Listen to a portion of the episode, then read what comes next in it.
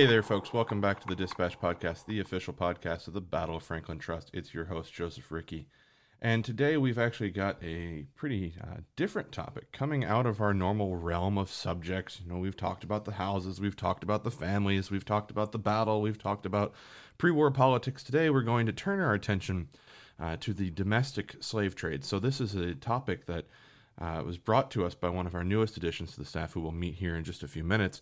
Nevertheless, I think it's appropriate that we give some sort of a historical synopsis. So, since slavery had arrived on the coast of the United States back in 1619, it had been part of the transatlantic slave trade. So, this is almost a worldwide phenomenon of which slaves are taken from Africa and brought to uh, the Americas or brought to Europe. And so, as part of that, by 1808, the United States abolishes the slave trade.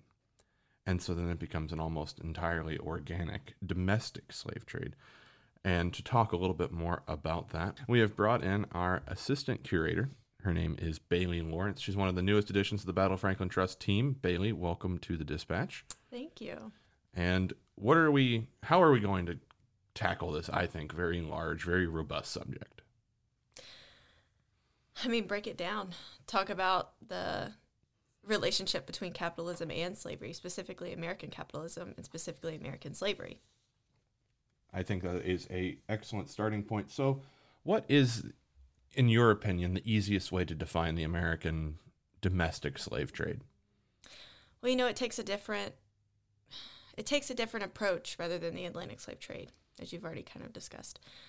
Rather than importing enslaved people from continent of Africa to the Americas, it becomes basically a breeding ground for human beings.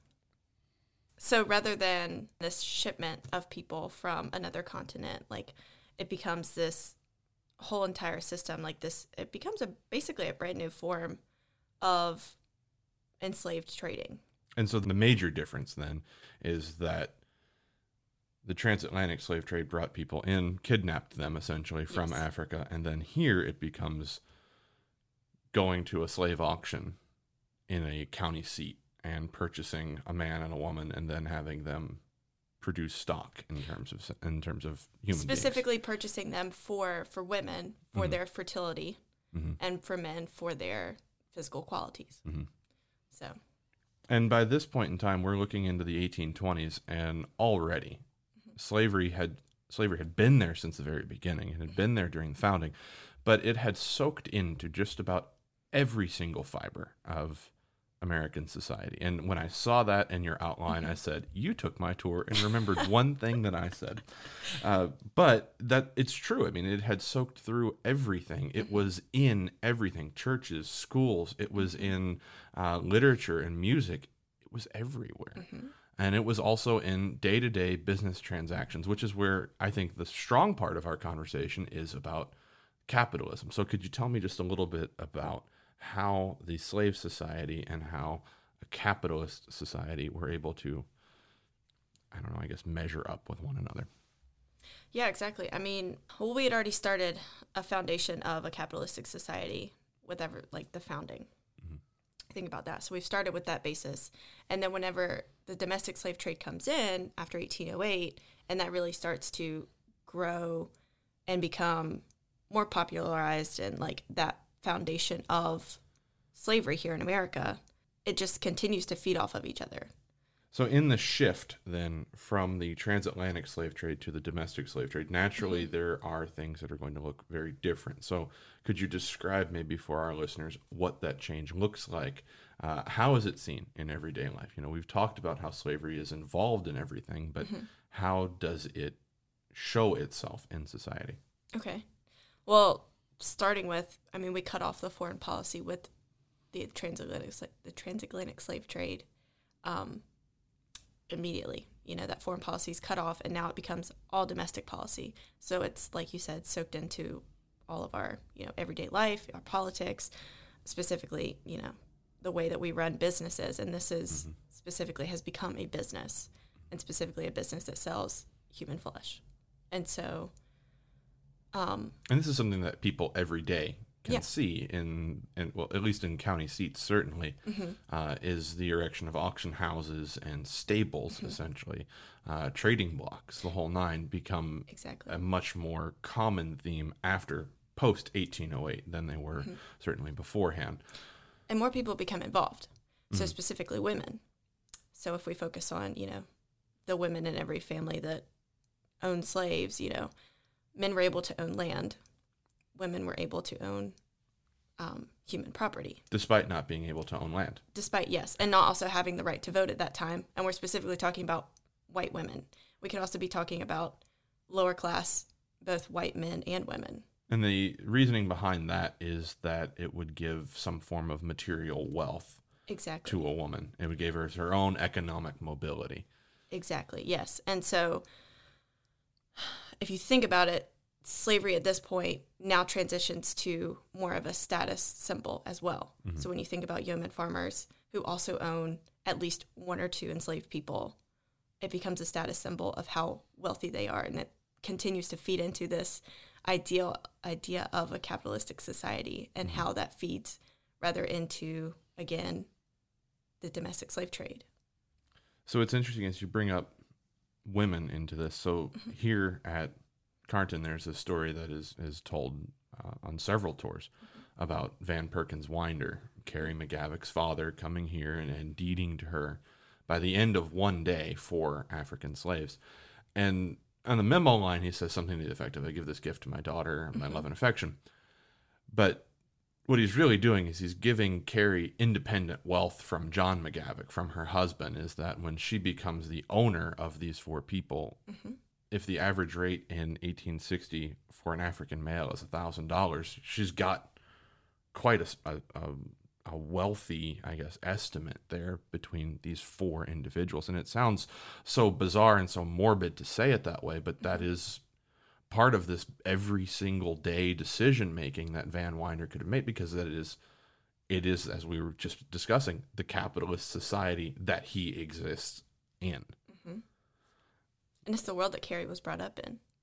and very much very much the world that John will inherit from his father. So this is a generation that comes in right there after the founding. There mm-hmm. you've got the founding generation then you've got that immediate period right behind them. But then by 18 18 you know 10 18 20 there's this next generation that's starting. Mm-hmm. And they're inheriting a lot of the policy and a lot of the societal norms mm-hmm. from the founding generation and from the immediate generation thereafter. It's always interesting to try and line up the family in that way because you can see how the nation is pushing itself mm-hmm. further and further away from the ideas of the founding and closer to the ideas that will eventually rip the country apart by 1860 regarding the expansion of slavery. But as far as we we can run down that rabbit hole all day long.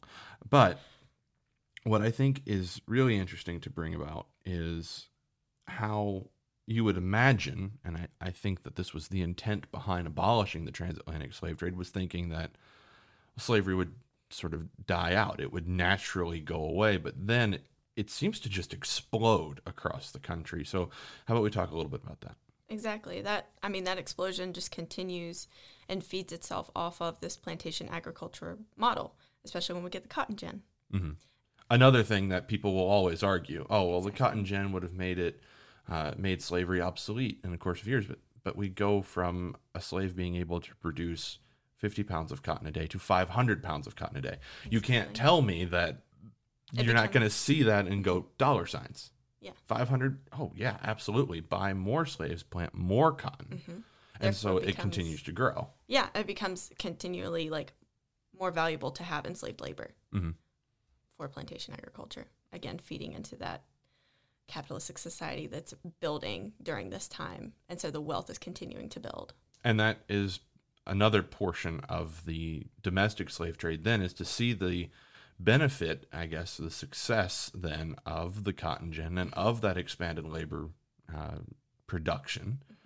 And then that takes us to an auction box. So we see a lot of economic growth out of that switch then. So what in terms of everyday features about slavery and about the slave trade are visible and how do they change throughout that period? So the growth of, you know, these centers where enslaved people are being traded and sold are continuing to grow across the country. There's more that are popping up in smaller cities across the country, just like Franklin. Mhm. So it's not te- technically a ginormous city at this point. Nashville's that ginormous city, and Mhm. there's lots of trading going on there as well. Mhm. And yet, as the county seat, it's a pretty large town, anyways. Exactly. And then when you get down to, let's say, Maury County, you've got Columbia, and then you've got Spring Hill. Still stuff happening there too. hmm Um, so it's continuing to spread across the landscape and create these these areas where slavery is existing in front of everybody. It touches everybody, even if you don't own slaves. If you walk through town, you see a slave. And businesses are involved in the slave trade as well. exactly. How so? So just think about insurance co- insurance companies. Most of your insurance companies that start in the transatlantic slave trade are from Britain, and they're insuring you know human chattel in that crossing from Africa to the Americas. Now it's specifically American insurance policy, uh, and, American insurance companies that are insuring human chattel. So a lot of the insurance companies that we have now got their start insuring companies. And that's going over state lines. as opposed to Exactly, going over state lines, going across, of course, you know, around the around Florida and up the coast. Right. So there is a business behind it, and we see Mhm. that in the way that you could have a farmer. Maybe he has seventy-five slaves on his property, hmm and then it's a high peak season for harvest, and so he could go then to a school or to a church or to a bank or to another business or even to a slave trader and f- actually put together a rental agreement. And so if he has 75 slaves on the property, he could rent another 25 and have 100. And so it boosts his labor hmm capacity on the farm and so then all of a sudden the production levels could rise up too. So there is an aspect then of essentially being able to rent out your own labor. So if even if you are the person that has 75 slaves and your neighbor has 25 and needs 30 to complete a task, they could then rent from you. So there's always money to be made at the end of it. But then that also brings us right back to to an auction block. And so that is I think the very real aspect of the slave trade because we talk about it, we talk about policy, we talk about slave trading, but we don't think for a moment about the people that are being moved in that and the total loss of humanity in that. Mhm. And so there is that very real, I think, insidious moment where it becomes a debate over what people's actual value is. And that is all tied right back to the slave trade itself. It, it becomes this economic endeavor, and it's all to make money at the end of the day. By 1860, it is the number one staple of the United States is what's being produced through slave labor. Mm-hmm. Exactly. And that's what's continuing to hinge everything that is growing our economy during like in America during that time is through slave labor, is through these auctions, is through anything that their hands produce. And I think some people like you were talking about with what's going on behind the mind of the man that's standing on the auction block that day. You have to think about families that are being separated during that time too Mhm. and the mental toll that it takes on women, children, and men. So one of the the points that you just brought up is about this about the families being split up, and there's this article that came out just about a week or two ago in the Economist, and one of the sources used is uh, Jennie K. Williams and her website Slave Voyages, which talks about exactly that. But the focus of the article was not about the transatlantic slave trade or about the land based slave trade. It was about the maritime slave trade, the maritime domestic slave trade, meaning that cities like Charleston were taking men and women from their port cities, coming down the Atlantic seaboard and up into the Gulf of Mexico and going to New Orleans. And I, I believe that she did a sample of 20,000 people and found that 88% of them belonged to a family that was split up. Or that in that voyage, their family was split up between Charleston, Columbia, and New Orleans. And then from New Orleans, the 88% kicks in. That's people that are just being traded out from the moment that they arrive in the city. So that is certainly a part of that story as well, is how these families are broken apart and how the domestic slave trade just destroys these family units. And that's exactly how they dehumanize this. I think that's what makes it so successful, as icky as that sounds, Mm-hmm. is because they're able to dehumanize it, continue to focus only on the profit, and see what it gets them. And then by the 1850s and 1860s, we see it everywhere. We see the continued expansion of slavery and even further west into the threat into the Western territories, which of course we'll see in 1860. Uh, the secession of southern states following Abraham Lincoln and the Republican Party's election, their platform saying they won't allow the expansion of slavery any further west, and that will lead us into four years of war. Four years costing the lives of 750,000 men, the assassination of a president, at the end of all of it, 4 million people are freed. But we talk about all of those numbers on tour, but the one that we sometimes forget or maybe uh, falls unmentioned to a lot of people is that in the transatlantic slave trade, there's anywhere between 8 to 10 million people that die. And then we fight this incredibly awful, heinous war for four years. And 750,000 men's lives are laid down so that the institution would be ended and that the nation could attempt then to live up to the founding. And I think that that's a pretty good place to end our discussion. But as usual, we can't do that on the dispatch without talking about a couple of books that you can shop online uh, and pick up here at our bookstore. So if you go on our website, you'll find several books. Bailey, do you want to tell us about any of the uh, books that we've got here? Yeah, absolutely. There's two great ones about women specifically during the domestic slave trade. Um, the first one is by Stephanie Jones Rogers. It's called They Were Her Property, specifically detailing white women and their involvement within the domestic slave trade and also being able to find their own autonomy with the domestic slave trade.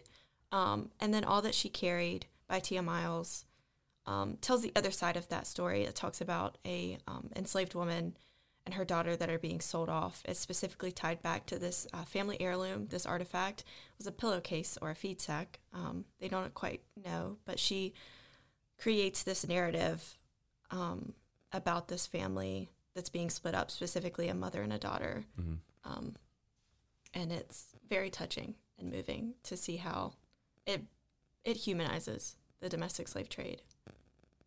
And then the other two, of course, are Capitalism and Slavery, and then uh, The Half Never Told, which is by Roberta Baptiste, which is, I think, one of the most intense studies of the economy behind slavery. It's not a book that you can just sit there and read, we'll say for fun, because it is it's very dry. It's an economic history, and economic historians tend to be a bit bland. And that's how that's how capitalism and slavery is as well. It's by Eric Williams, and he specifically breaks down and talks about how the transatlantic slave, slave trade creates this foundation for the relationship between capitalism and slavery. Pretty much initially, he points it all to slavery creating capitalism within America. Mhm. So And all of these are great recommendations. They have our seal of approval here from the Dispatch podcast, which don't know if that means much to anybody else out there, but we like to think that it does. So, just in the last few moments here, we want to thank you for listening today. And thank you for listening to the Dispatch, continuing to support the Battle of Franklin Trust. Uh, by downloading, you're helping to continue our, our mission to educate, preserve, and understand uh, people forever impacted by the American Civil War. So, Bailey, I want to thank you for coming on today. I want to thank you for taking time out of your busy morning to come and hang out here in the Dispatch headquarters. And we will see you all on the battlefields.